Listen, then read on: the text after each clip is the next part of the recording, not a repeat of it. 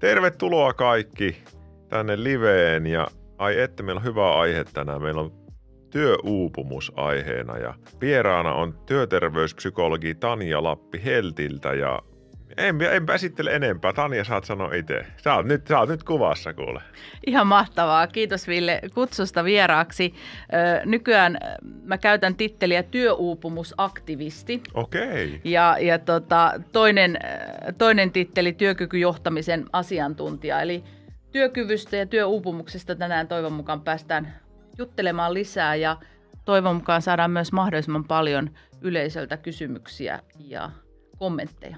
Hei, mä en ole uskaltanut käyttää tuota aktivistia. Mä, mä, mä oon itse laittanut itteni mielenterveysvaikuttajaksi, mutta mä oon miettinyt, uskaltaisiko olla aktivisti tai soturi.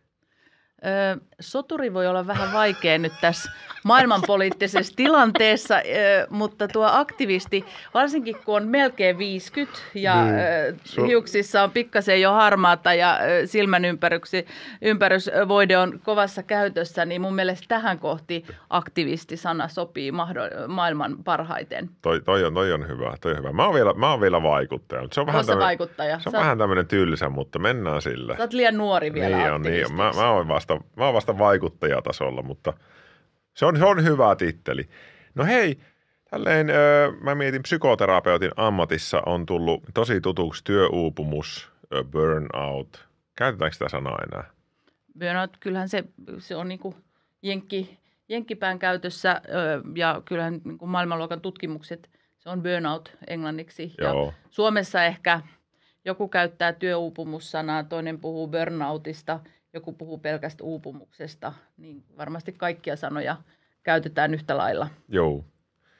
Mä rupesin sitä mietin tässä, että, että silleen ehkä yksi tutuimpia juttuja niin kuin psykoterapiatyössä, mutta siellähän se tulee niin kuin silleen yksilön näkökulmasta aina. Ja, ja minusta tässä on mielenkiintoista tässä sinun vierailussa, että – että miltä se näyttää myös sieltä työnantajan ja työterveyden ja että tässä on niin monta eri kulmaa ja itse on vaan tutustunut pääosin siihen sen yksilön sieltä, miltä se näyttää se työpaikka ja ne paineet ja epäkohdat ja mikä jaksamista syö. Ja aloitettaisiko me siitä, että mitä työuupumus tarkoittaa? Hyvä, hyvä kysymys ja heti tälle kierrellen ja kaarellen siihen vastaan. Eli kun me puhutaan työuupumuksesta, niin me puhutaan lähtökohtaisesti työs, työhön liittyvästä ilmiöstä. Eli työn vaatimukset ylittää yksilön voimavarat pidemmän ajan kuluessa. Eli, eli ikään kuin puhutaan pitkäkestoisesta stressitilasta, joka kasvaa ajan kuluessa, ajan saatossa. Mm. Eli silloin kun me puhutaan työuupumuksesta, niin me puhutaan todella aina, linkitetään se siihen työhön. Eli työn vaatimukset ylittää yksilön voimavarat.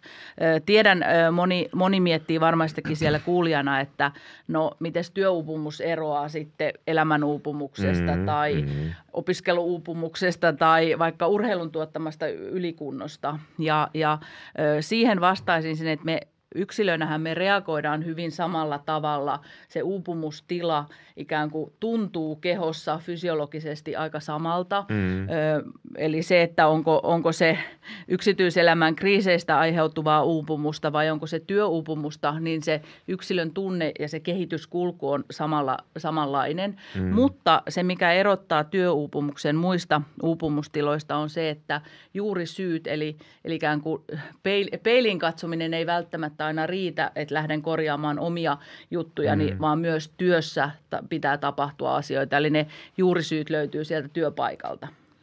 Joo, eli se on tosi tärkeä se erotus, että tähän liittyy olennaisesti. Ei voi vaan sanoa, että no sun oman elämän hallinta on jotain tai näin, vaan että se on olennaisesti siihen – Täällä on tämmöinen kysymyskin, mikä liittyy tähän. Julias kysyy, että useimmat voi luulla, että työuupumus johtuu vain liiallisista työkiireistä, mutta pelkästään huono työilmapiirikin voi uuvuttaa. Eli siihen voi liittyä tämmöisiä asioita. Kyllä. Katsotaan, mennäänkö kohta, tuleeko sulta se kysymys, niin käydä, käydä vähän tarkemmin läpi sitä, että mitä ne kaikki ne työn juurisyyt. Eli sitten kun me lähdetään työtä tutkimaan, mikä mm. siellä ihmisiä uuvuttaa, niin mitä, mitä syö, syitä sieltä, sieltä löydetäänkään. Annetaanko mennä heti? Annetaan tuo, mennä heti. Tuo kuulostaa Kuulostaa niin kiinnostavalta. Joo, niin. Ja ei ole mitään aikarajoitetta näille. Saa puhua niin pitkiä puheenvuoroja kuin haluaa Et tiedä, kenelle annat tuon luvan.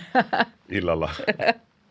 tota, se on mun mielestä se on jännä asia, että mehän työuupumustutkimukset on itse asiassa jo 30 vuoden takaa alkaa olla ensimmäisiä, ensimmäisiä jopa ehkä 40 vuoden takaa.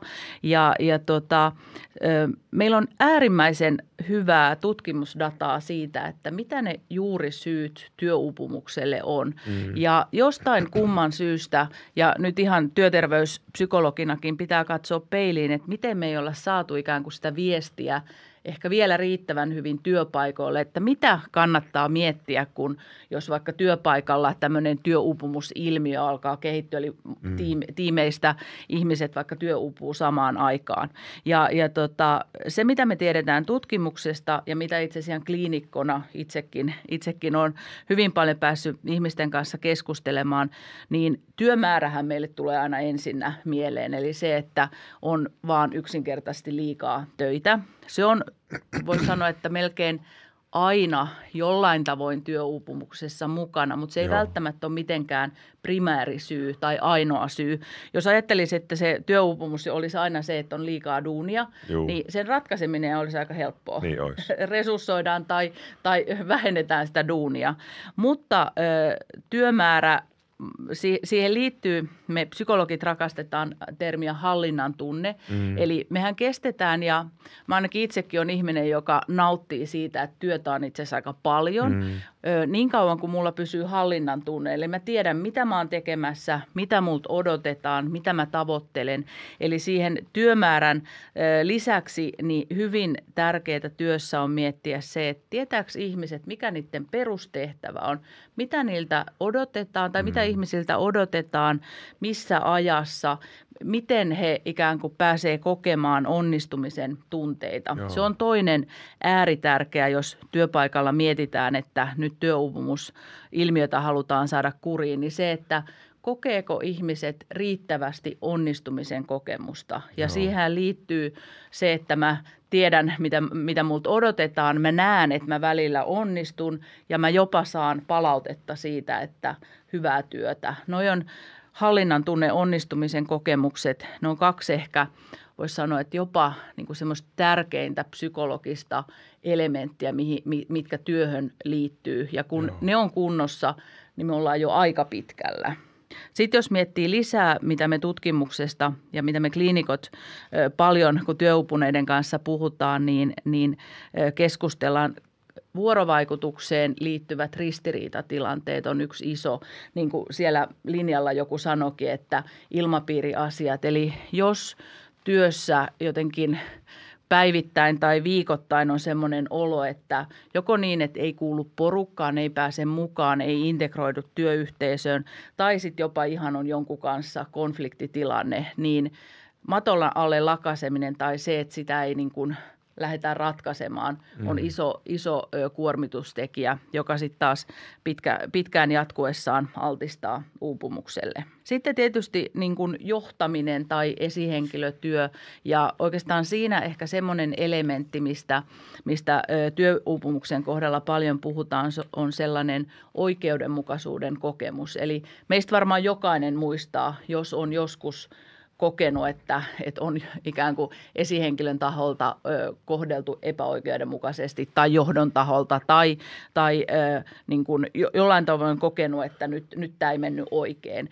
Ei niinkään, että päätökset tarvii aina olla aina olla mm. sellaisia kaikkia miellyttäviä, mutta mitä läpinäkyvämpi prosessi, miten päätöksiä tehdään, niin se yleensä ö, on ennaltaehkäisevä tekijä työuupumukseen myöskin. Joo, joo.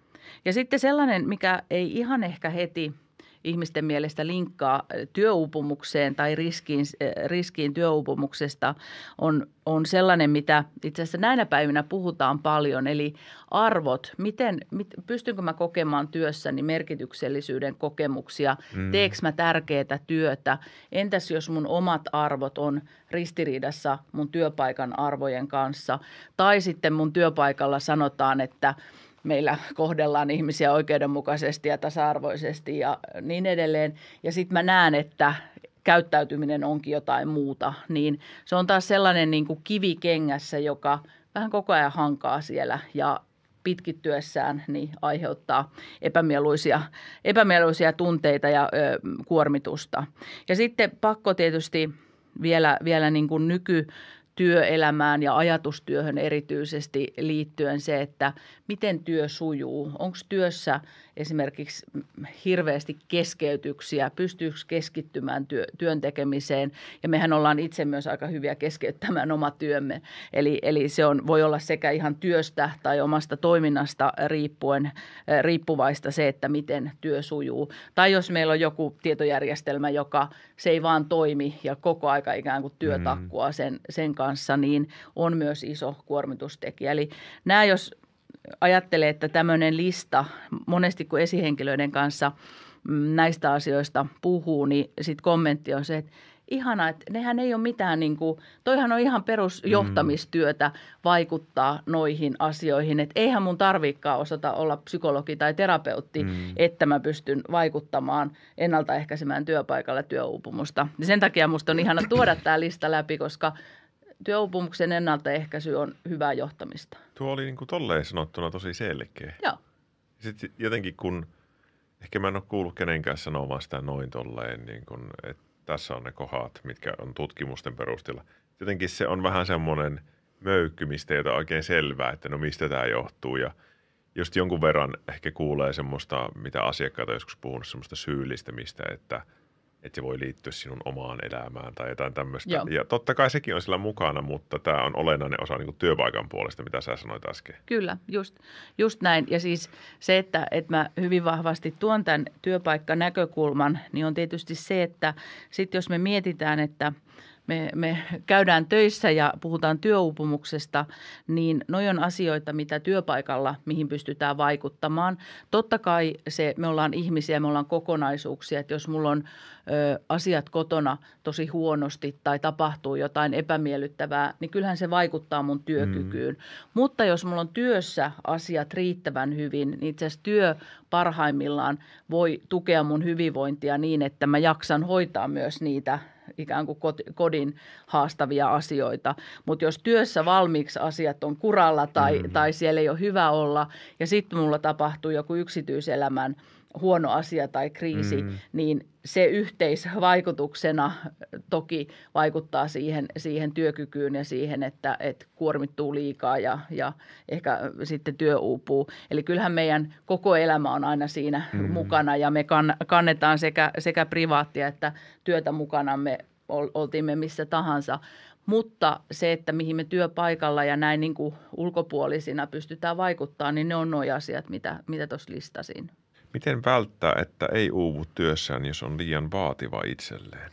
Joo, tuo, tuo tota, kyllähän me kliinikot nähdään, nähdään tota, kun, kun työ, työupuneiden kanssa toimitaan, niin kyllähän on tiettyjä sellaisia – mitä mä sanoisin, altistavia persoonallisuuden ja ajattelu- ja toimintamalleja ö, ihmisille, jotka, jotka ikään kuin altistaa ja tuottaa ainakin ehkä riskiä ö, työuupumukselle.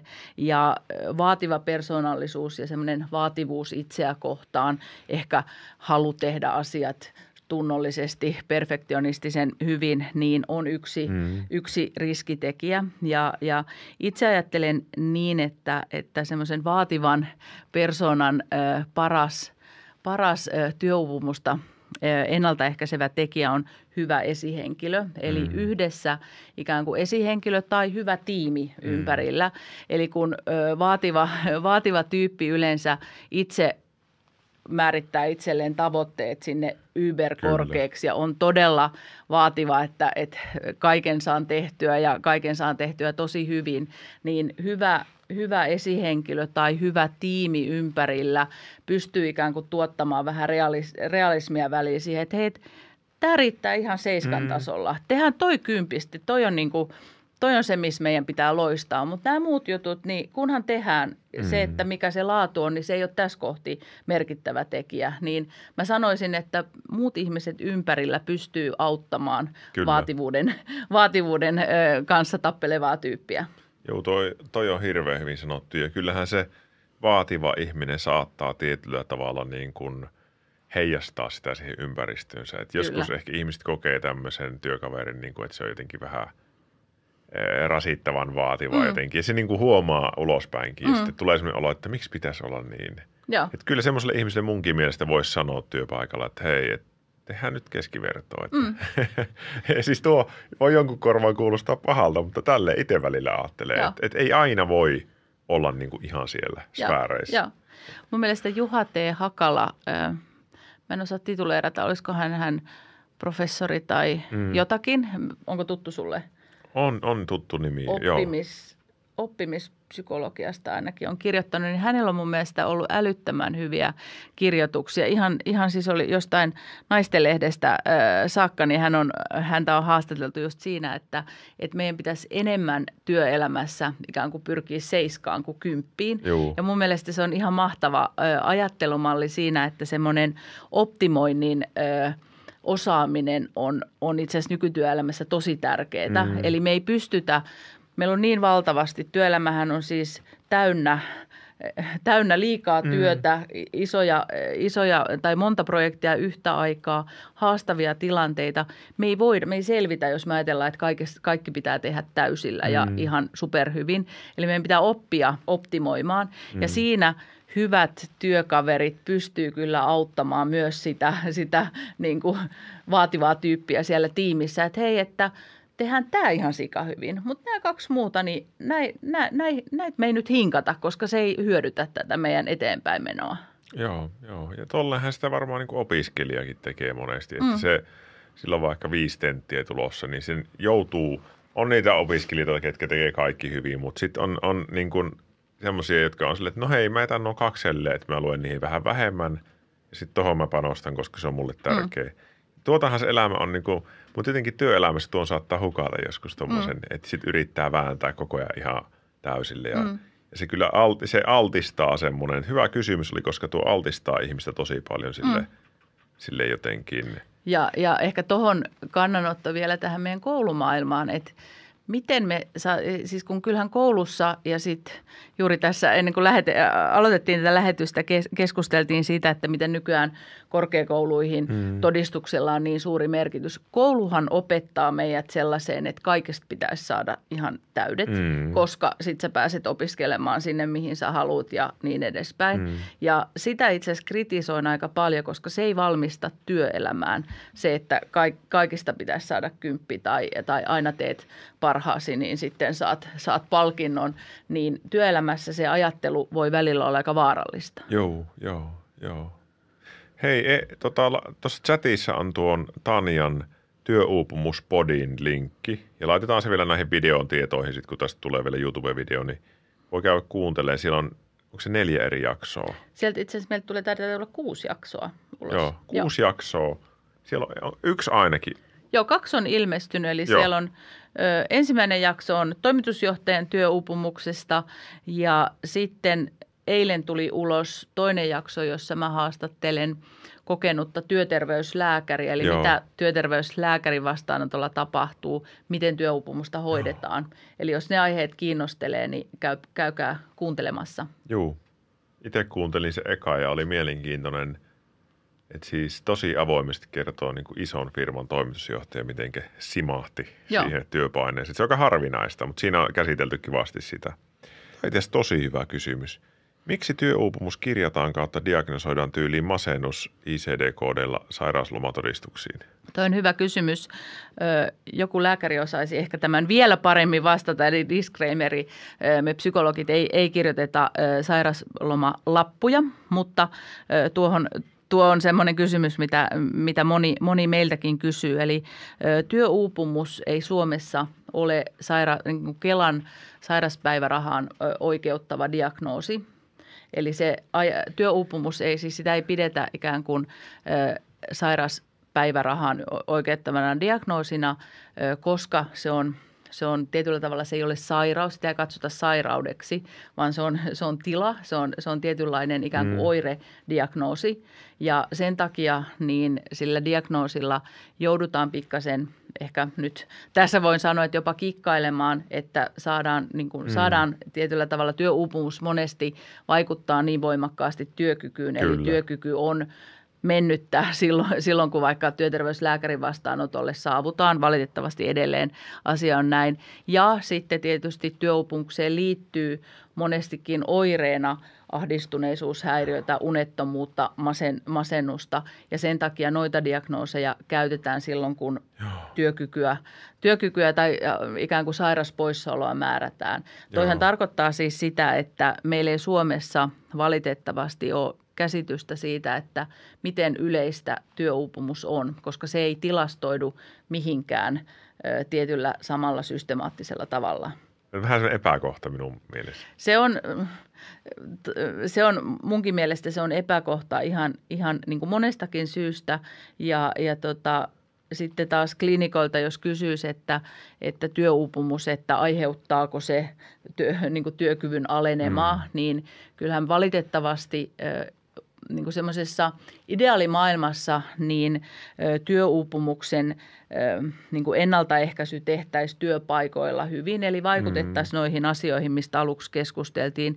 Silloin ihmiset ei oireilisi niin pahasti. Silloin me ei jouduttaisi, jouduttaisi ikään kuin ehkä puhumaankaan työuupumuksesta, mutta edelleen tilanne varmasti käytännössä monesti on se, että kun työterveyteenkin työuupunut tulee, niin työkyky on jo niin matalalla, eli mehän aina peilataan työkykyä, kun mm. esimerkiksi sairauspoissaoloja mietitään, niin työkyky on niin matalalla, että se ei enää mahdollista sitä työn tekemistä ja sen takia joudutaan ikään kuin turvautumaan sairauspoissaoloratkaisuun.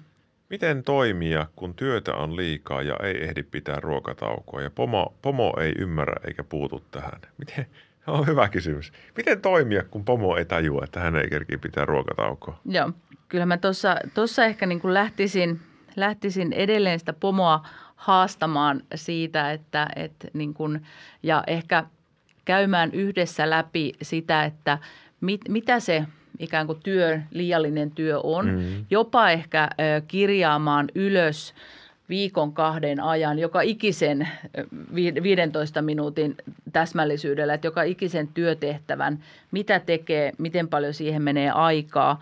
Ja se on itselle hyvä harjoitus siinä mielessä, että myös näkee, että mitä, mihin se aika, aika kuluu ja toisaalta ehkä jonkun tällaisen, ö, tällaisen niin kuin mustaa valkoisella lapun mm. kanssa käydä sitten keskustelua oman pomon kanssa, että hei, tältä nämä mun työpäivät näyttää, mä en selviä tästä, miten me yhdessä lähdettäisiin tätä ratkaisemaan. Onko ratkaisu se, että me jätetään mm. jotain tekemättä, justeerataan tavoitteita johonkin mm. suuntaan, mä saan lisä, lisää apuja tähän. Eli yleensä keinoja on paljon, mutta se, että, että joskus pomot tarvii myös vähän mustaa valkoisella siihen, että miltä se, miltä se ikään kuin oma kokema työkuorma näyttää sitten ihan paperilla ja tekemisen tasolla. Sitten jos tuntuu, että se oma pomo ei nyt syystä mm. tai toisesta, joskushan on myös niin, että pomot on itse niin poikki, että mm. ne ei ne ei oikein jaksa tai pysty tarttua muiden Joo, murheisiin. Toi niin, hyvä. niin silloin, silloin tietyllä tavalla ö, ohjeena, ensimmäinen ohje oli se just, että mustaa valkoiselle. Toinen se, että et, ö, jos vaan sulla itselläsi on voimavaroja, niin lähde myös miettiä jo vähän ratkaisuja. Mm. Yleensä pomot ottaa helpommin vastaan ratkaisuja kuin ongelmia. Ja sitten jos tuntuu, että mikään ei muutu tai mikään ei mene läpi, niin yleensä pomoilla on pomot, työpaikoilla on erilaisia, onko HR esimerkiksi taho, jonka puoleen voi kääntyä. Eli, eli sitten pitää hakea ikään kuin muualta tukea apua siihen, jos mm. se oma, oma pomo ei jostain syystä tai toisesta, niin, niin lähde siihen tanssin mukaan. Se on Joo. totta, jos on itse tosi off, niin ethän se jaksa. Se on vähän niin kuin jos olisi, mä otan tälleen tosi kaukaa esimerkit, jos olisi pieni vauva kotona ja kummatkin vanhemmat on väsyneitä, niin ei aina muista sitä kumppania sille, että silläkin on väsymystä, vaan miettii sitä omaa. Just näin. Et, et sinne herkästi käy semmoinen, että kun on rasitusta, niin unohtaa sen toisen puolen.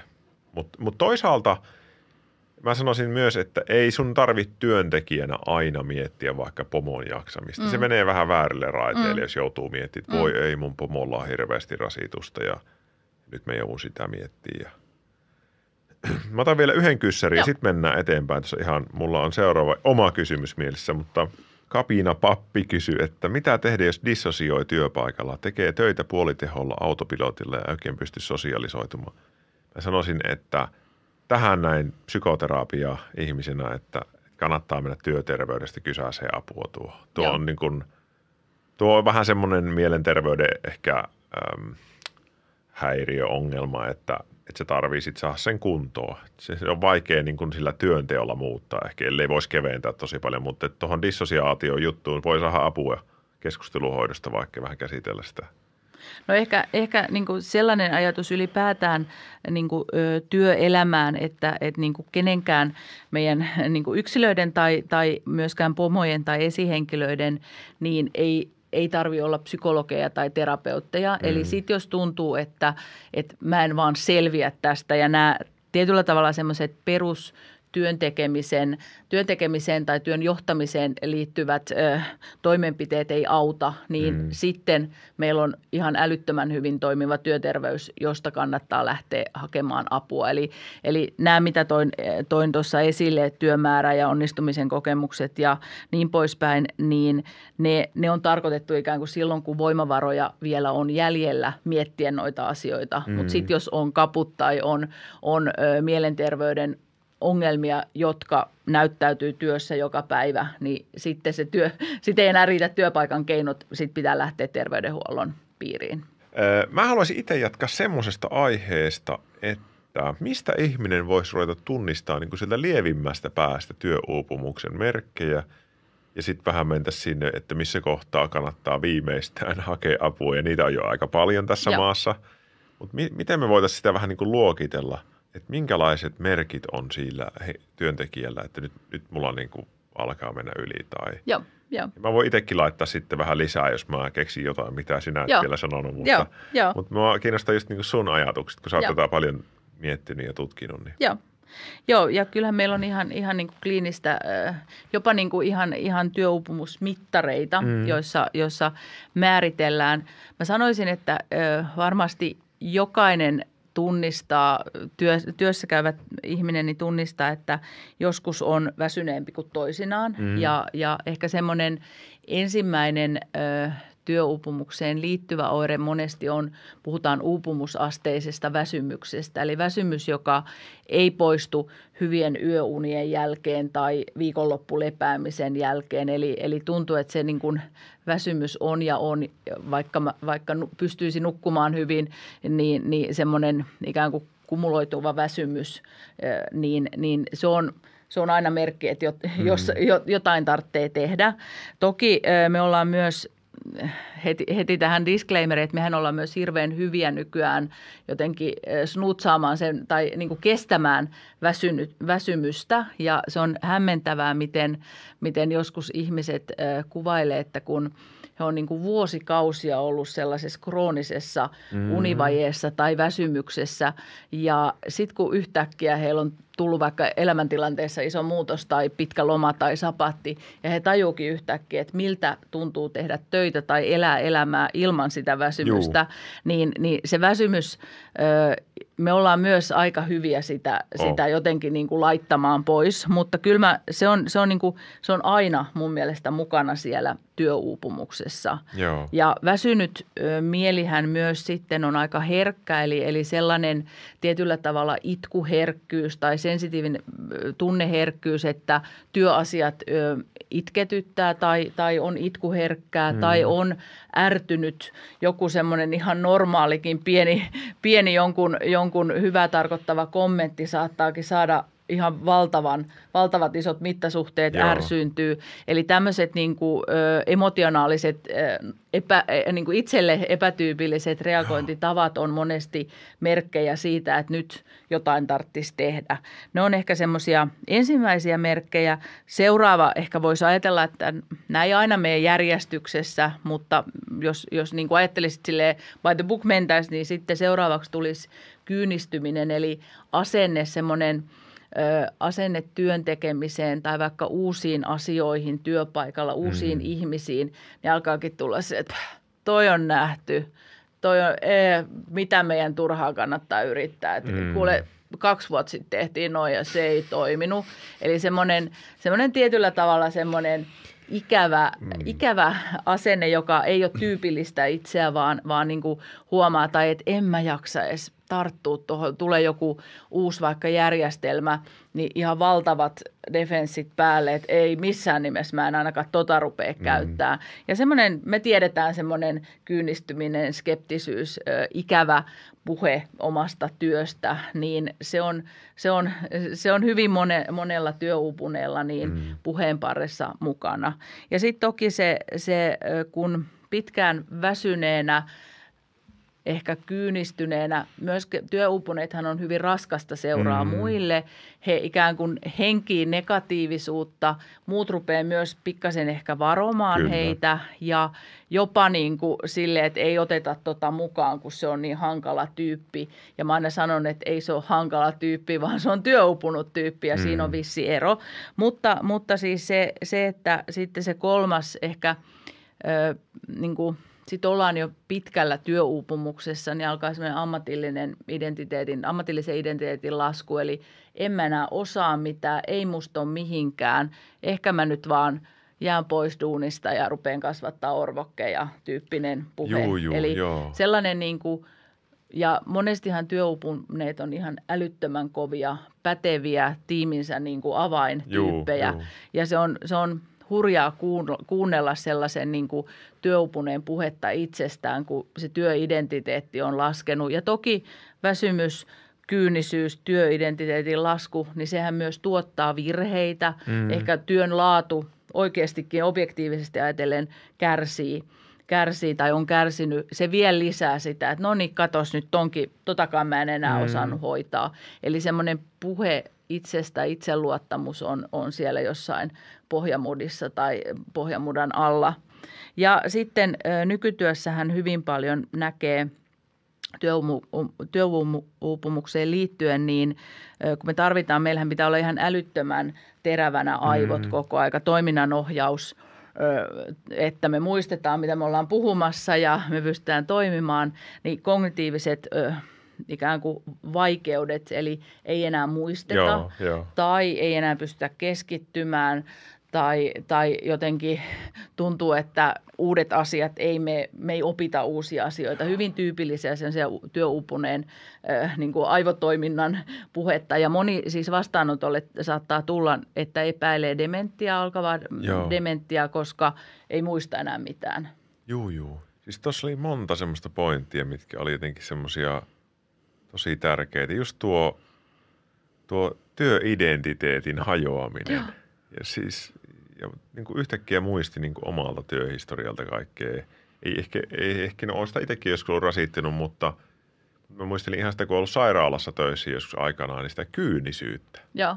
Mikä on, kun ihmiset oli ollut pitkään jossain vaativassa psykiatrisessa työssä ja ehkä oli vähän huonosti hoidettu sitä omaa työkalua, eli Joo. sitä omaa mieltä. Joo. Ja, ja sitten jotenkin se alkoi olla semmoista, että no ei, tälleen me on aina tehty ja ei nyt muuteta. Ja, ja, ja oli vähän sellaista kriisiäkin sen kanssa. Mä muistin jossain osastotyössä, että, että ihmiset ei niin kuin jaksanut enää mitään uutta. Joo. Se oli vaan semmoista, että mennään eteenpäin Joo. tällä. Ja Joo. toi kyynisyys oli, oli jotenkin itteeni puhutteli tosi paljon. Sitten tämä, tämä on jo aika pitkälle mennyt tämmöinen, niin kuin, että sä et oikein usko enää itseäsi ollenkaan. Ja musta tuntuu, että nämä on niitä, ketkä tulee terapiaan tosi Joo. paljon. Joo. Et, et, et niin kuin mä ajattelin heti niin kuin psykoterapiatyön näkökulmasta, niin sinnehän tullaan aivan liian myöhään. Mm. Et se on jo tuossa kohtaa, että Joo. en mä osaa tätä työtä Joo. ja Joo. kaikki ärsyttää. Ja... Joo. Ja toki tässä nyt tuli, tuli tällä tavoin niin työ, työuupumukseen psykologin näkökulma. Kyllähän työuupumukseen sit liittyy myös somaattinen mm. näkökulma. Eli se, että unettomuus, Kyllä. ahdistuneisuus, oireet, stressin aiheuttamat – pääkivut, vatsakivut, selkäkivut, mm. erinäköiset kiputilat, niin ne, nehän monestikin itse asiassa, jos miettii niin työupumuksen hoitoa, niin monestihan lääkäriin tullaan jonkun somaattisen Kyllä. oireen takia. Jonkun, että, että esimerkiksi on, on päänsärkyä viikoittain tai Joo. jopa päivittäin tyyppisillä oireilla. Ja sitten kun lähdetään ikään kuin lääkärin, hyvän lääkärin kanssa – puhumaan sitä kontekstia tai sitä elämää auki, niin sitten itse asiassa todetaankin, että no, tässä onkin niin kuin tosi pitkäaikaista työkuormitusta mm. ja, ja stressiä ja ehkä se niin kuin päänsäryn hoitaminen ei riitä, vaan pitää lähteä hoitamaan niin kuin kokonaisuutta ja, ja sillä tavoin päästään sitten siihen niin kuin työuupumuksen kanssa työskentelyyn. onhan se niin kuin tosi yleistä, että se on semmoinen fyysinen, tosi vaikea tilanne. Et, mm. et sä, siis ihmisethän ajautuu loppupeleissä saattaa ajautua senkin takia, että niillä on vaikka verenpaineet noussut mm. hirveästi tai leposyke on 90, aikaisemmin ollut 60. Siis se, se on niin fyysinen, ihminen on niin semmoinen psykofyysinen kokonaisuus, että tämä – tosi usein, mitä niin kun sitten taas päätyy tuonne terapiapuolelle, niin on just joku tämmöinen, että on mennyt lääkäriin ja on ollut joku verenpainejuttu ja sitten se ei ole vaan löytynyt mitään syytä ja sitten on mietitty, että voisiko se olla tämä ja Joo. sitten ihminen on tajunnut siinä jotenkin, että on aivan, aivan niin kuin poikki siitä ja pitkään miettinyt, että ei haluaisi käydä tai Onko semmoinen jo lievän työuupumuksen oire, että alkaa niin kuin miettiä, että ei haluaisi mennä töihin? Niin kuin, että jos sä alat olla niin kuin vähän niin kuin monta, vaikka kuukauden putkeen sille, että mä oon yhtään huvitus mennä töihin. Hmm. Voisiko se olla vähän semmoinen huolestusmisen merkki? Kyllä sitä pitäisi varmaan ainakin mielessä käydä, käydä keskustelua oman mielensä kanssa hmm. siitä, että mistä se johtuu. Joskushan voi olla, että se johtuu vaikka siitä, että, että oikeasti ei tykkää siitä mm. duunista, mitä tekee. Eli en mä ehkä suoraan sanoisi, että kaikki, mm. joita ei huvita mennä niin kuin sunnuntai-iltaisin tai maanantai mm. ei huvita aloittaa työviikkoa, niin että ne olisi kaikki työuupuneita. Mutta kyllä se yksi semmoinen selkeä riskitekijä on sille, olisi syy mikä tahansa, että jos – oikeasti meidän työ, työssähän meidän pitäisi pystyä kuitenkin, kun me ollaan siellä niin paljon päivästä, mm. niin meidän pitäisi pystyä jotenkin kokemaan, että me tehdään merkityksellisiä asioita, me onnistutaan, me ollaan hyviä siinä, mitä me tehdään. Mm. Ja jos noin noi ikään kuin tarpeet ei tule täytetyksi, niin, niin silloin me ollaan riskissä. Eli kyllä mä sanoisin, että, ja moni varmastikin tunnistaa sen, että sunnuntai-iltapäivän ahdistus, että työviikko edessä ja miten mä selviän, niin kyllähän tuossa on, ollaan sellaisissa mm. keskusteluissa tai sellaisissa ajatuksissa, että pitää miettiä, että mistä tässä on kyse. Joo. Otetaan vähän kysymyksiä ja sitten jatketaan taas. Täällä tuli, että itsestä tuntuu, että lähiesimiehelle ei pysty ottamaan kunnolla suoraan puheeksi kuormitustekijöitä, koska koen, että leimaudun huonoksi työntekijäksi tai mielenterveyspotilaaksi. Mitenkä kannattaisi toimia? Tuo on hyvä kysymys ja, ja tota, mä ehkä tuossa miettisin, että, että ö, jollain tavoin, että mit, niin kuin, että onko se, onko se lähiesimies sitten oikea henkilö, pystyisikö sitä lähestymään esimerkiksi HRn kautta Joo. ja ikään kuin ö, HR niin kuin – pyytämään vaikka, että lähiesimiestä tai esihenkilöä tai koko esihenkilöporukkaa jollain tavoin valmennettaisiin siihen, että mistä, mistä työupumuksessa mm. tai kuormituksessa on kyse, koska monestikin, ainakin mun kokemuksen mukaan, niin lähiesimiehet ei välttämättä aina osaa tai tiedosta tai tiedä, mistä tässä on kyse, niin senkin takia voi olla, että saattaa tulla se tunne, että uskallaks mä ottaa mm. puheeksi, mm. entäs jos mä leimaudun. Ja se on ihan niin kuin varmasti joskus on tapahtunut niin, että, mm. että ihmiset on leimautunut. Mutta niin kuin mä sanoisin, että nykytyöelämässä jaksamisasiat on meistä jokainen on koko aika riskissä, tai me jokainen joudutaan tekemään töitä, että kyllä se on mun mielestä on, myös on. ihan huonoa johtamista, on. jos sitä ei jollain tavoin osata ottaa vastaan. Ja, ja ehkä sitä keskustelua vielä, mä mietin, että miten, miten voisi tätä kysyjää auttaa, niin entäs jos lähtisikin purkamaan sitä työmäärän, onnistumisen kokemusten, oikeudenmukaisuuden tunteen mm. rist- tai niin kuin työyhteisön fiiliksen kautta kertoo, että mitä, mitä siinä omassa työssä tapahtuu, mikä, mikä on hyvin, mikä ei ole hyvin. Eli lähtisi ikään kuin sieltä työn kautta käymään sitä keskustelua. Monesti esihenkilöt pystyy tarttumaan siihen helpommin kuin siihen, että mä menen sanomaan, että mä oon aivan poikki, nyt mä en Joo. enää selviä. Eli myöskin ehkä vähän sille ovelasti lähestyä sitä, sitä sieltä työn näkökulmasta, jos se vaan on mahdollista. Hei, täältä tuli tämmöinen pikakysymys heti, otetaan tähän Joo. väliin. Mikä on HR?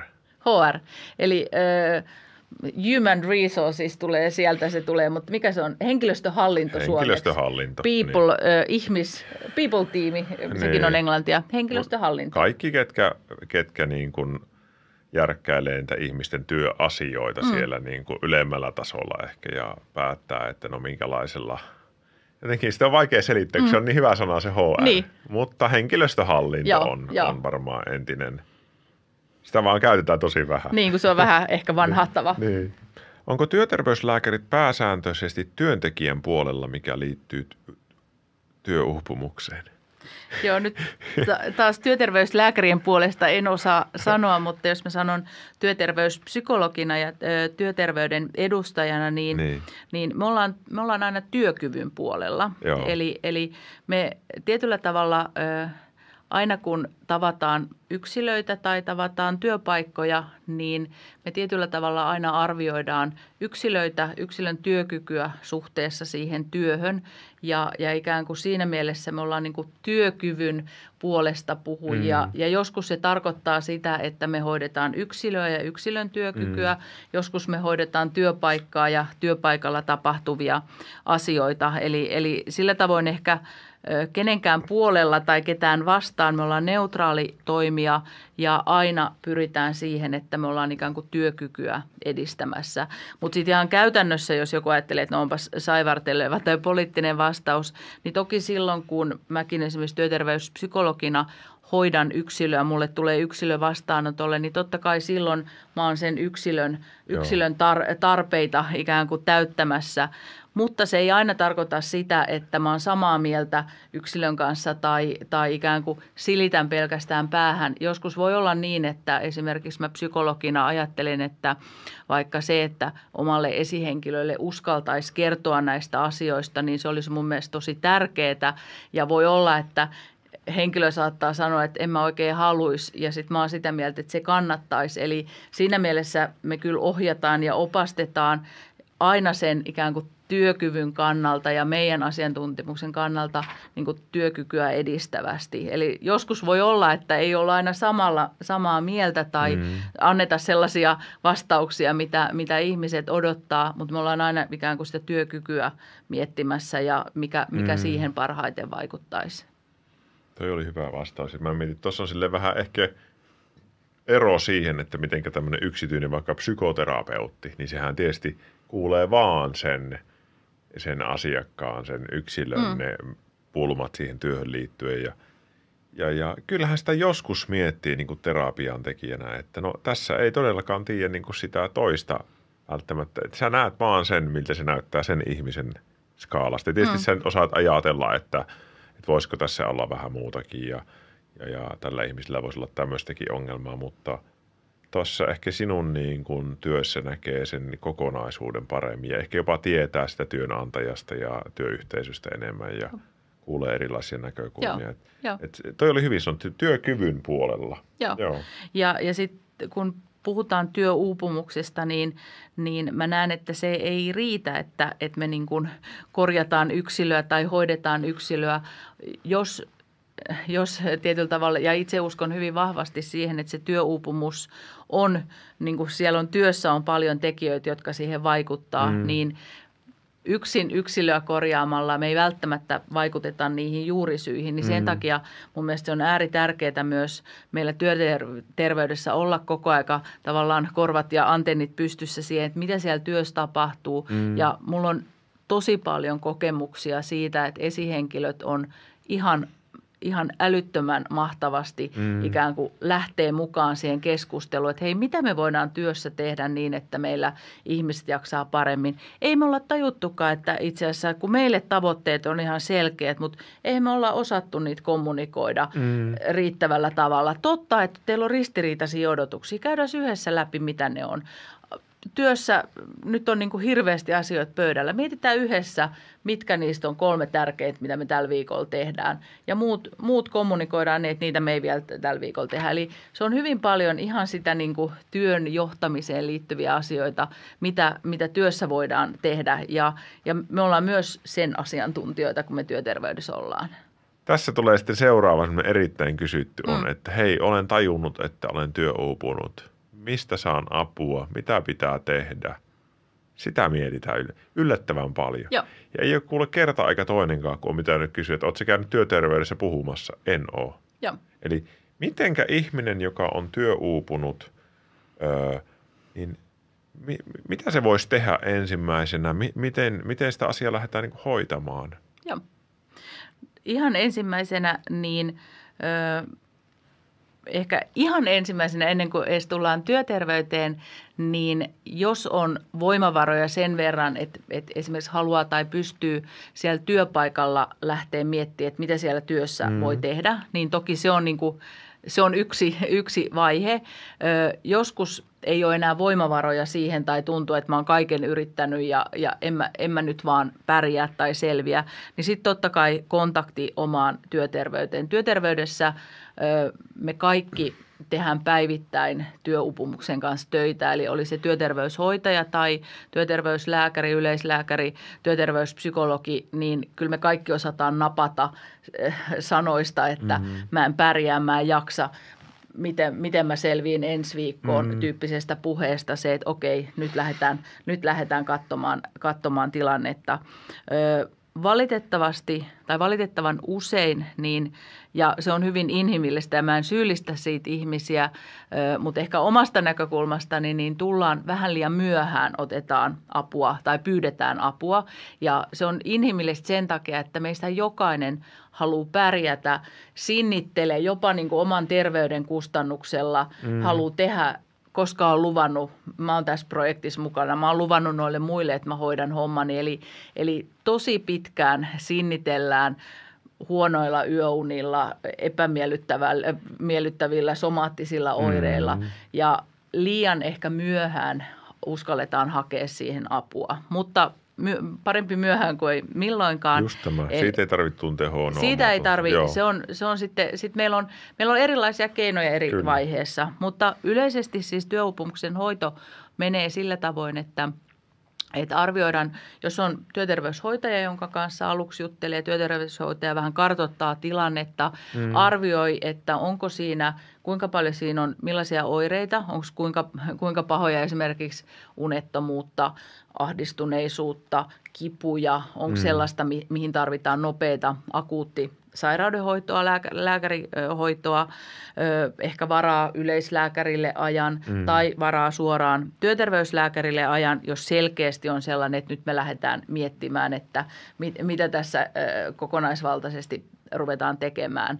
Ja, ja lääkäri toki, toki arvioi sitä, että miten, missä, missä työkyvyn kanssa mennään, eli kuinka kuinka henkilö pystyy ikään kuin tekemään omaa työtään mm. tai, pystyykö, tai pystyykö osittain. Eli siinä vaiheessa mietitään sitä sairauspoissaoloratkaisua, onko se tarpeellista vai onko niin, että voimavaroja on, mutta työtä pitää muokata, jotta Joo. ikään kuin voimavarat ei syödä loppuun. Tai sitten pohditaan sitä, että okei, niitä oireiden kautta, että, että yleensä siis pohditaan näitä kaikkia samalla kerralla, eli mitä, miten me voidaan auttaa vaikka siinä unettomuudessa tai muissa, muissa oireissa, eli helpottaa sitä tilannetta. Liian, liian usein joudutaan vielä lähteä sieltä sairaus poissaolosta. Ja mä en sano tätä syyllistääkseni mm-hmm. ketään, vaan, vaan ehkä itse on sitä mieltä, että jos me pystyttäisiin, jos työpaikoilla tehtäisiin asioita ehkä vähän aikaisemmassa vaiheessa puututtaisiin mm. asioihin, niin me ei oltaisi niin pitkällä. Mutta se nyt on, se on yksi, yksi tapa lähteä työuupumusta hoitamaan, eli, eli miettiä se täyslepo mm. siihen alkuun. On, onko se nykyään vielä siis aika, aika yleinen juttu, että on, tulee? Kyllä se, kyllä se on. Ja ne, ja ne on jotakin viikkoja Joo, yleensä. joo. Joo, aika, aika usein toki niin kun, me tiedetään, että mitä pidempi sairauspoissaolo, niin sen taas, se taas tuottaa ikään kuin työkyvyttömyysriskiä tai, tai sitä paluu töihin on Joo. sen vaikeampaa. Eli sitä sairauspoissaoloa toki niin kuin se ei ole mikään automaatti, vaan sitä tosi, tosi paljon harkitaan, pohditaan monelta kannalta. Mutta joskus se on siis, että yksinkertaisesti työkykyä ei ole jäljellä. Että jos aivot ei toimi ja mm. niiden pitäisi toimia, niin sitten ne pitää laittaa lepäämään. Joo. Ja, ja tota, se lepovaihe on, sitä, sitä monesti mä työterveyspsykologina monesti tapaan ihmisiä sitten siinä vaiheessa, kun he on joko just – aloittamassa sairausloman tai he ikään kuin pohtii, että eikö ole mitään muut vaihtoehtoa.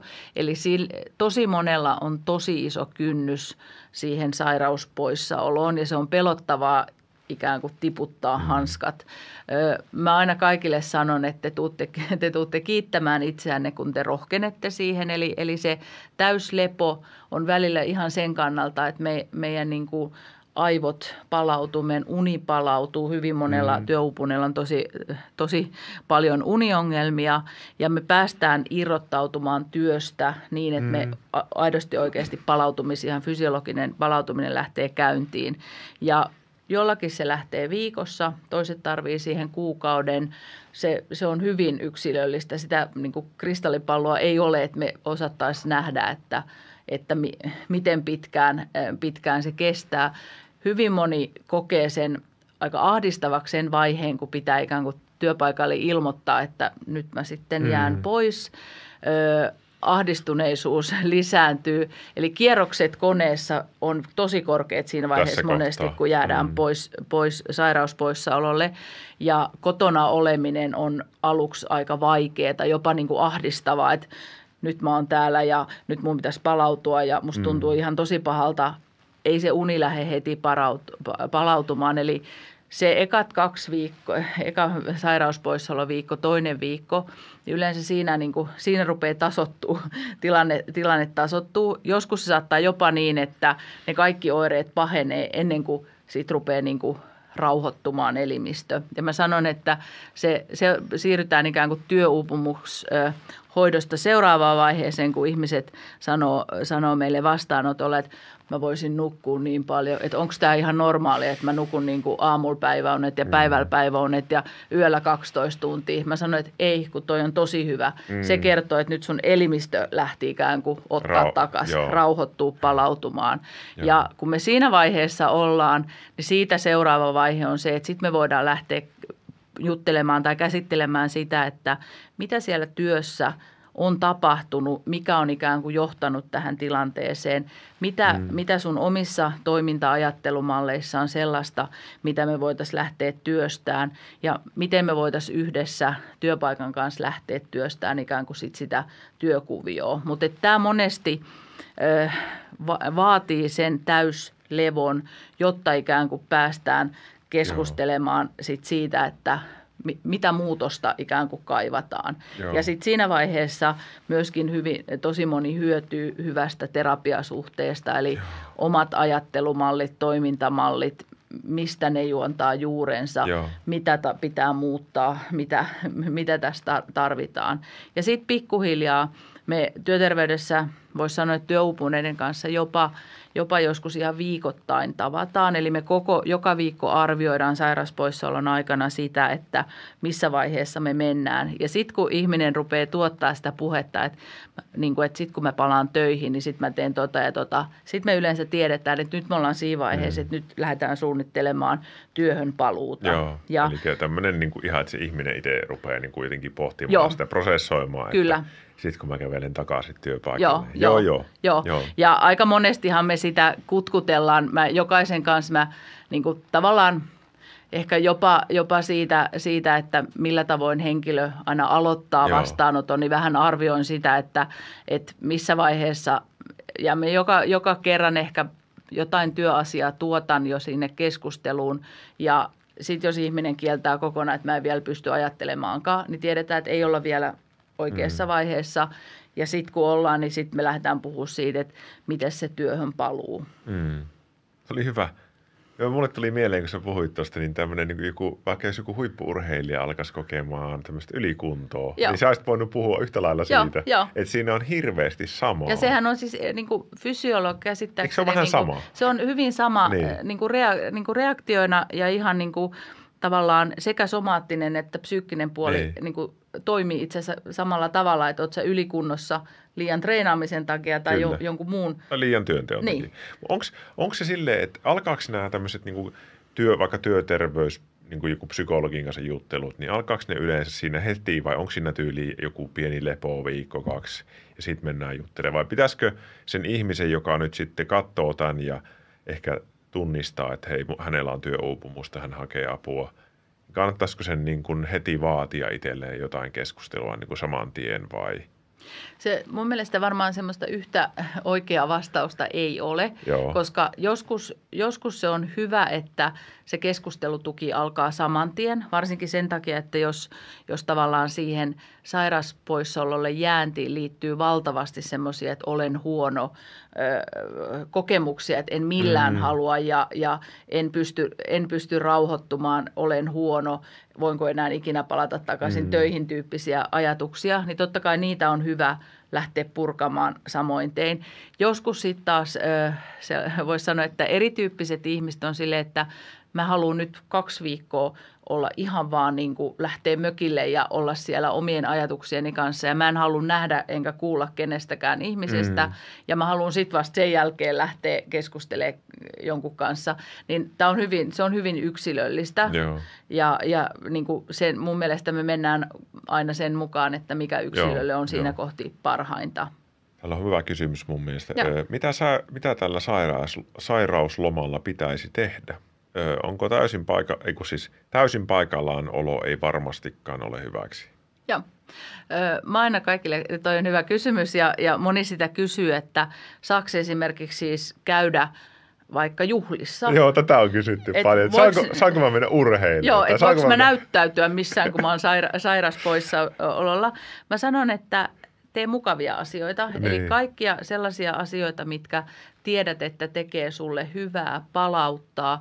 Jos se on liikunta, sitten se on liikunta. Mm. Jos se on ystävien tapaaminen, sitten se on ystävien mm. tapaamista. Jos se on ravintolassa syöminen, niin sitten se on sitä. Mm. Eli, eli hyviä, sellaisia miellyttäviä, mukavia, palauttavia asioita. Ja kaikkia, se, niin kuin, kaikkia saa tehdä. Sitä, mitä mä sanon, että mitä kannattaa... Öö, välttää, on työn tekeminen, koska Joo. se sairauspoissaolo työuupumuksen takia, niin siinä silloin on hirveän suuri merkitys, että se tietyllä tavalla työstä irti päästäminen tapahtuu. Joo. Jos koko aika on vähän sille, että no mä vähän tsekkailen meilejä ja mä nyt oon vähän puoliksi, niin se yleensä tarkoittaa sitä, että se palautumisen käynnistyminen viivästyy. Eli sitten me, sit ikään kuin se sairausloma, sitä pitää jatkaa, koska se palautuminen ei lähde käyntiin. Mm. Niin sen takia kaikkea muuta, mutta sairauspoissaololla työuupumuksen vuoksi, niin en suosittele työn tekemistä. Joo, joo. Ihana vapautus. Mm. Jos sä oot työuupumus sai, sairaslomalla, niin, niin sä voit mennä teatteriin tai elokuviin. Ja se on itse asiassa hyväksi sinulle. Että, Just näin. Eli ei tarvii olla kotona piilossa. Tämä on vähän semmoinen, mä oon monesti miettinyt, onko tässä suomalainen ajatus, että jos mä oon sairaslomalla, niin mä en saa näyttäytyä kaupungilla. ja se on klassikko. Mutta se on tosi yleinen vielä. Se, se on, ja, se, se niinku, ja siihen niinku, eri asiahan se on, että jos olet sairauspoissaololla ja jengi näkee, että sulla on jalka katki Kyllä. ja sitten sä vähän klinkkaat sillä, niin, niin se on, mutta kun työupumusta ei kukaan ei näe sun pään sisään, että aha, mm. tuo on ja tuo ei ole, niin si, siihen liittyy ehkä semmoinen jonkinlainen häpeän äh, tunne, varsinkin siinä ehkä sairauspoissaolon alussa. Sitten monesti monesti siinä vaiheessa, kun ollaan jo niin kuin palaamassa ö, työhön, niin sit siinä vaiheessa ihmiset jopa kokee, että itse asiassa miksi mä en mm. aikaisemmin hakenut apua, että nyt mä tiedän, miten, miten huonossa jamassa tai miten vähällä työkyvyllä mä yritin sinnitellä päivästä toiseen, että tältäks tämä tuntuu, kun jotenkin aivot mm. toimii tai että on nukkunut hyvin ja onkin, mieliala on hyvä. Eli, mm. eli se on – se on niin kuin, työuupumuksen yksi, miten mä sanoisin, haastavimmista asioista sen oh. takia, että kun se ei näy eikä siihen ei ole sellaista, että otetaan verikoe ja sitten sanotaan, että sä oot tai sä et ole, mm. vaan se on niin, kuin niin monen tekijän summa. Ja Kyllä. siitä myös toipuminen on, on hyvin yksilöllistä, mutta toki, toki tietyt vaiheet jokainen mun mielestä, ainakin ne, joiden, joiden kanssa mä oon jutellut, niin kokee mm. vähän samalla tavalla, että aluksi vaikea päästää tiputtaa hanskat. Kyllä. Sitten rupeaa, sit jossain vaiheessa väsyttää ihan, ihanan paljon, jopa, jopa niin kuin pelottavan paljon. Ja sitten lähtee mieli, mieli pikkuhiljaa takaisin siihen, että mitä, mitä sitten kun mä palaan töihin. Ja se on varmaan ehkä seuraava kysymys toivon joo, mukaan, että joo, mitä, joo. mitä siinä vaiheessa voi tehdä. Mä mietin silleen, mitä itse niin kuuluu ja tullut vastaan töissä ja ihmiset on netissä paljon viestittänyt, niin – tähän liittyy sellaisia jänniä juttuja, että osa palaa samaan työhön, tekee mm. samaa, osalla muuttuu se työ. osa vaihtaa työpaikan sisälle johonkin muualle ja aika iso osa vielä nykyään lopettaa siinä työpaikassa, missä se uupumus tapahtuu Joo. ja vaihtaa koko, ja osa vaihtaa jopa koko alaa ja lähtee opiskelemaan. Kyllä. Et miten se voi olla niin monipuolinen se valikoima? Mä aina mietin sitä välillä, Joo. että se on to, tosi iso se skaala, Joo, joo. mutta mitenkä sieltä palataan sitten? Joo.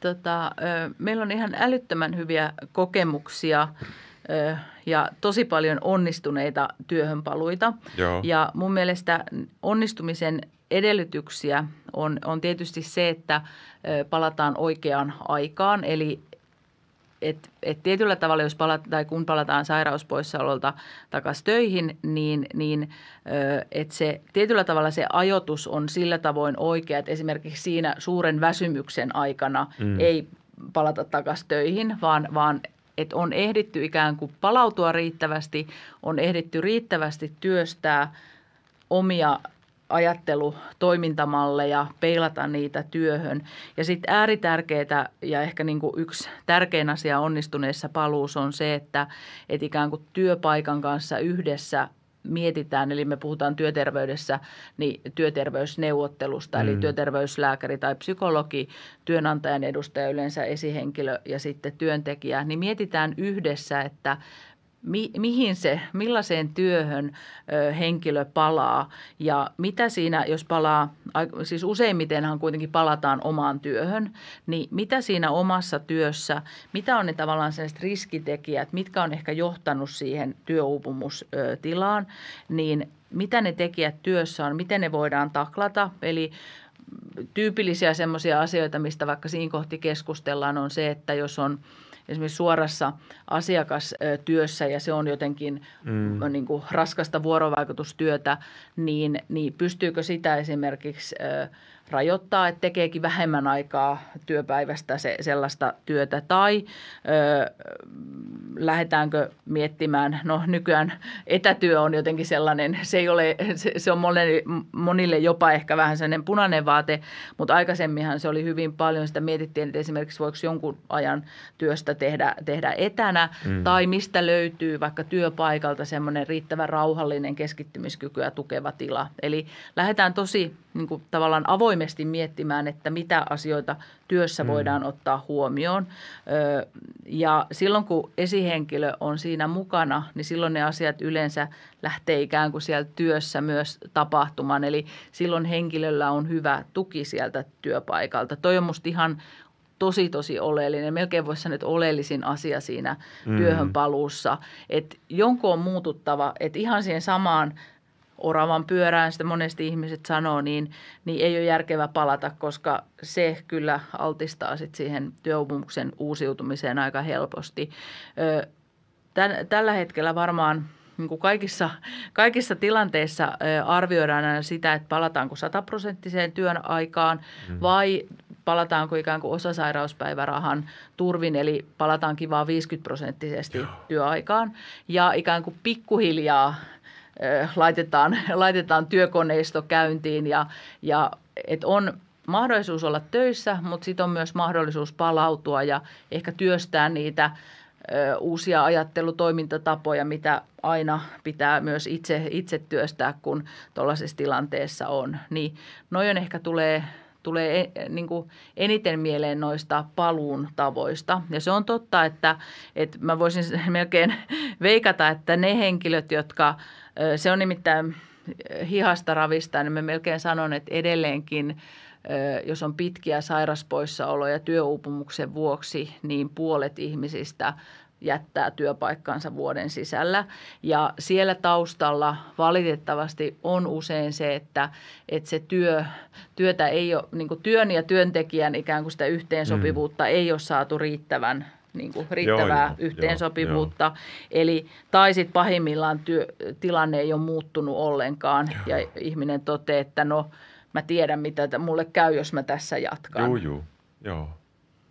Joo, ja mä ajattelen myös silleen jotenkin, että – että se oli niin iso kolaus sille jotenkin sille niin kuin omalle fiilikselle siitä. Vähän niin kuin, jos sun kotona kävisi varkaita Joo. ja sitten sä kaikki korjattaisiin ja sä tulisit takaisin sinne, mutta sulla saattaisi olla puolen vuoden jälkeen vielä semmoinen olo, että tämä koti ei ole jotenkin ennallaan enää. Et jo, musta tuntuu, että joillekin ihmisille jää työuupumuksesta semmoinen, Joo. niin kuin, että se vahingoittuu se mielikuva Joo. niin isosti, että Joo. sit, vaikka olisi ihan ok, niin ei jotenkin nauti enää Joo. siitä. Ja Tai... ehkä joku semmoinen niin psykologinen sopimus Juu, työpaikan kanssa menee rikki Kyllä. ja sitä, sitä ei jotenkin Ei syystä tai enää, toisesta niin. pysty korjaamaan. Mutta sitten pakko todeta tähän, että mulla on myös ihan valtavasti hyviä esimerkkejä siitä, että työhön paluu Juu. on onnistunut hyvin ja jokainen, joka miettii, että uskallanko mennä mm. työterveyden, tuleeko sieltä sairaspoissaololappuja, o, mitä mulle sitten tapahtuu, niin ihan yhtä paljon kuin noita, noita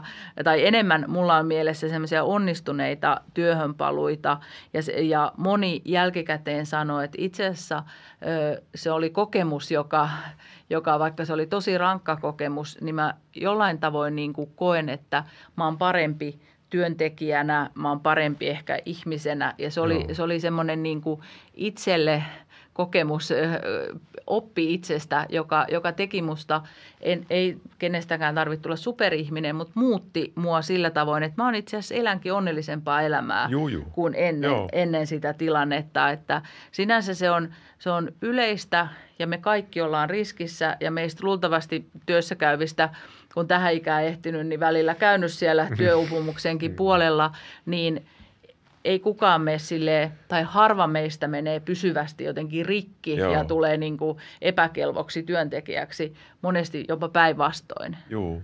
Noihan se on.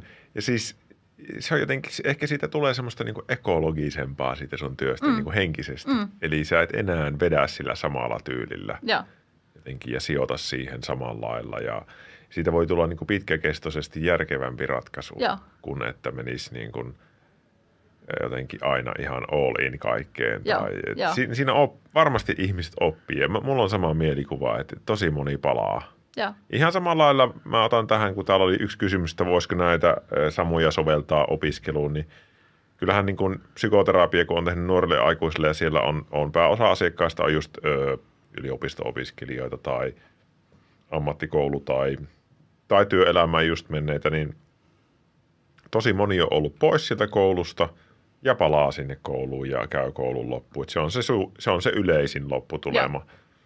Et kyllä se niin kuin on mahdollista ja, ja, ja siihen kannattaa niin kuin uskoa ja hyväksyä, että tämä on vaan tämmöinen juttu, mitä ihmisen, se on semmoinen, semmoinen hälytysjärjestelmä, että nyt sun on muutettava jotain tai sitten käy vielä pahemmin. joo, just Et, näin. et jos sä nyt vaan jatkat ja jatkat, niin sä sairastut tosi pahasti.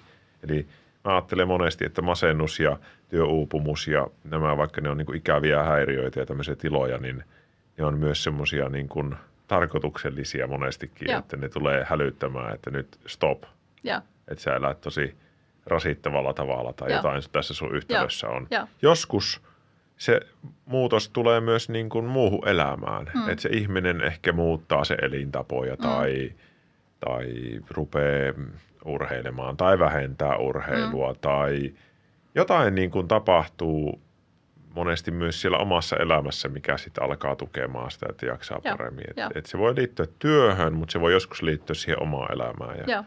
Ja varmaan ehkä tyypillisin, mm.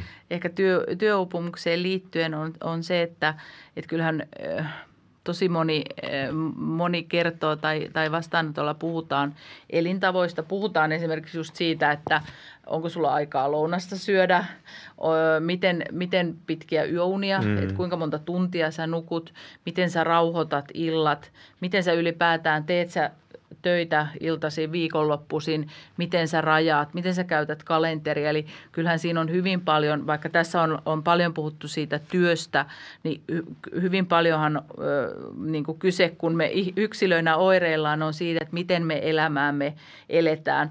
Mutta mun mielestä siitä työstä ö, on tärkeää puhua sen takia, että, että mun mielestä kaikista hurjimmat tari- tarinat on niitä, joissa työpaikoilla ei ikään kuin nähdä työ, työ, työn ja työuupumuksen yhteyttä.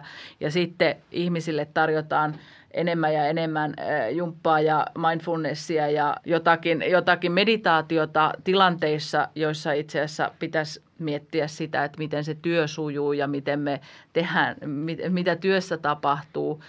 Sen sijaan, että lähdetään niin korjaamaan ja tukemaan ihmisiä, niin mun mielestä ne kaikki kuuluu yhteen ja niitä molempia pyst- pitää pystyä tarkastelemaan. Kyllä. Pelkästään yksilöä ja yksilön elintapoja korjaamalla, niin me ei saada myöskään työuupumusta kuriin. Ei niin, ei niin. Tuo oli hirmu hyvin sanottu. Se on tämä kumpikin. Ja minusta on ihanaa, että sinä tosi rohkeasti tuot tähän keskusteluun mm. tätä työpaikan niin kuin, jotenkin sitä asennetta ja avoimuutta ja, ja sitä, että siellä on tehtävä jotain ja, ja näin. Että se joskus, ihmiset ei aina uskalla niin kuin jotenkin tuoda sitä esille, että, että minun työssä on, mm. on jotenkin, että pitäisi itse tehdä näitä muutoksia tälleen, mutta – mutta jotenkin tekisi mieli rohkaista siihen, että puhukaa nyt siellä työpaikoilla näistä. Että tää on, tässä on vielä sitä stigmaa mm. jonkun verran, että mm. onko mä sitten huono tai onko mm. mä jotenkin, vaikuttaako se mun työmahiksiin.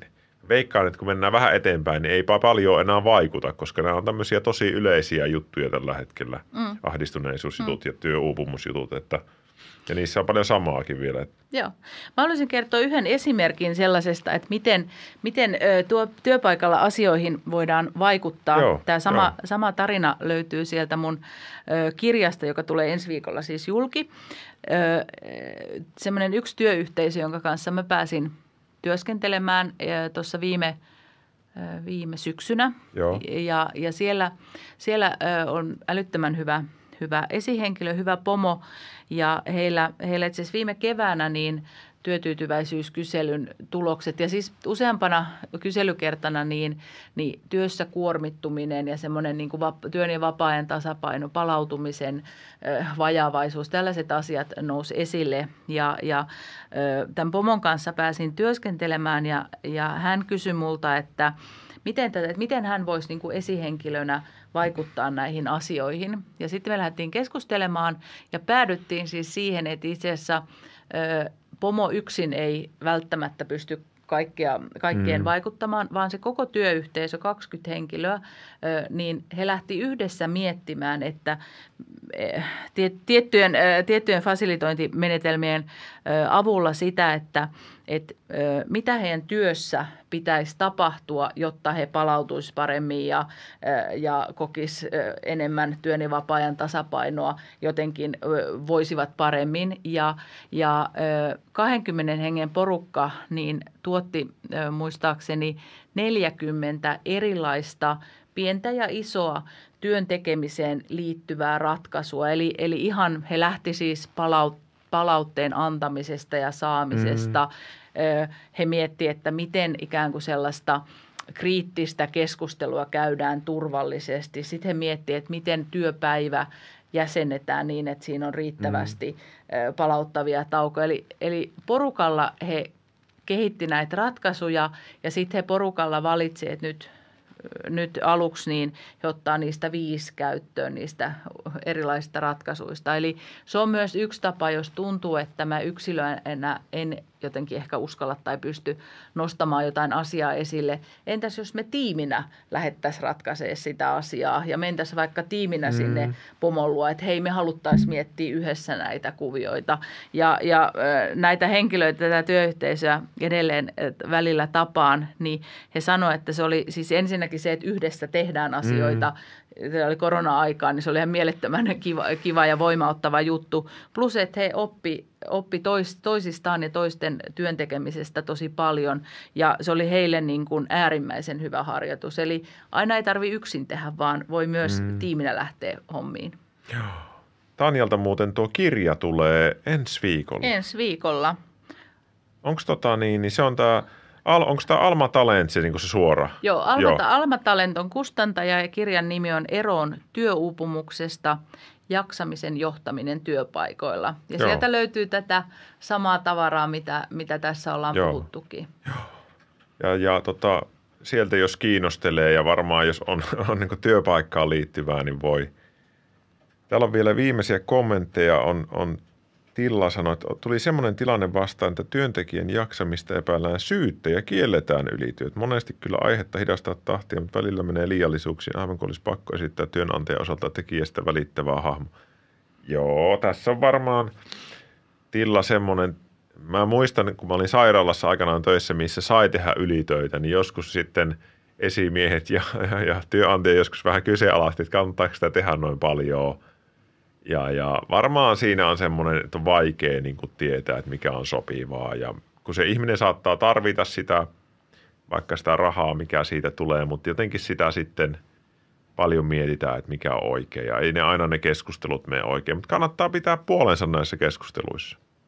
Sitten oli vielä tämmöinen Ice Cream kysyy, että miksi työupunnille määrätään mielialalääkkeet, koska ongelmat ovat itse työssä ja työyhteisössä, jotka eivät korjaudu lääkkeellä. Eli miksi pitäisi yrittää muuttaa omaa persoonallisuutta lääkkeellä tai jatkaa sinittelyä? Mä voisin vastata tähän silleen, että varmaan jos nyt työterveyslääkäri määräisi mielialalääkke, niin en ole lääkäri, mutta – mutta monesti se on niin kuin yksi keino saada se mielessä oleva aika hurja tilanne rauhoittumaan, mm. koska se vaikuttaa tosi paljon niin kuin aivokemioihin ja tälleen. Niin niin se on niin kuin yksi keino ja nyt, nyt se mielialalääke vaan on nykyään niin kuin moneen sitä tarjotaan, mutta jos sä nyt itse vaikka koet, että se ei ole sun ratkaisu, niin sä voit pitää siinä vähän keskustelussa puoliesi sanoa, että no mä haluaisin mieluummin vaikka keskusteluhoitoa tai että mun työpaikalla tehtäisiin muutoksia. Mm. Mutta niitä tarjotaan mm. kyllä monesti. Ja ehkä tuohon tohon vielä lisäisin sen, että mielialalääke ei ole koskaan työuupumuksen hoitokeino, mm. sillä hoidetaan ahdistuneisuutta Joo, tai masennussairautta ja silloin ikään kuin se lääke, joskus se on, on tarvittava ikään kuin hoitokeino siinä kokonaisuuden ratkaisemisessa, mutta työuupumusta sillä yksinomaan ei, ei pystytä hoitamaan, mutta niitä oireita toki joskus se lääke on hyvinkin tärkeässä Joo. roolissa. Huippuvieras, tosi mielenkiintoista. Tanjalle iso kiitos, vaikka itsellä ei olekaan työkokemusta kautta historiaa, niin tämä kyllä toi toivoa ja turvaa tulevaan. Oli siis mielenkiintoista kuunnella, vaikka aihe ei ole ajankohtainen.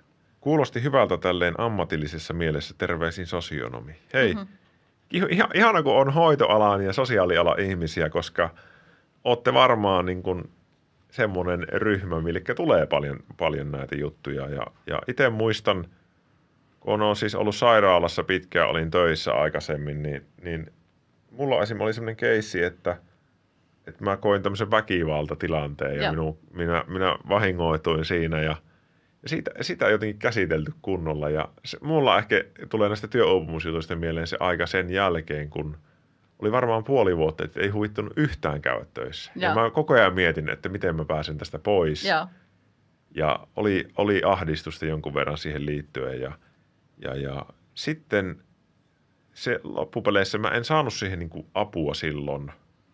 Mutta sitten mä jossain yövuorossa niin kuin, öö, juttelin työkaverin kanssa, joka ymmärsi sen, ja sitten se lähti niin kuin paranee.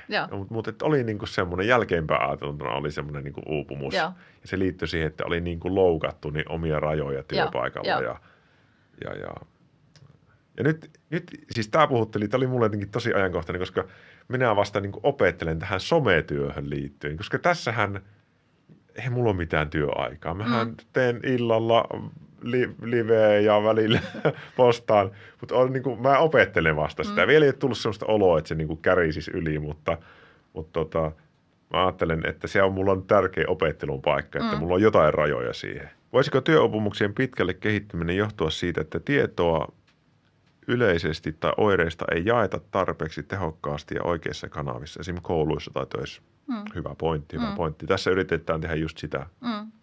Ja mun hyvä, hyvä kollegani, Shortumin toimitusjohtaja Kati Kanninen, Katri Kanninen, niin aina sanoi, että ymmärrys johtaa muutokseen. Ja Joo. mä itse näen, kiitos Villelle, että, että teet tätä työtä, koska me ollaan niitä ymmärryksen lisääjiä. Ja, ja totta kai tästä niin kuin asiantuntija viitta harteilla, niin tässä on turvallista puhua, mm. puhua ja lisätä ihmisten ymmärrystä. Ja kaikki kuulijat, jotka siellä kanavalla on ollut, niin te, olette nyt, te saatte vähän myös sen saman viitan, että kertokaa te sitä, mitä te olette oppinut tässä tai, tai mitä olette oppinut mm. muualla, koska tästä niin kuin, vaikeneminen ei johda muutokseen, vaan ymmärrys johtaa muutokseen. Joo, tuo on hirmu hyvin sanottu.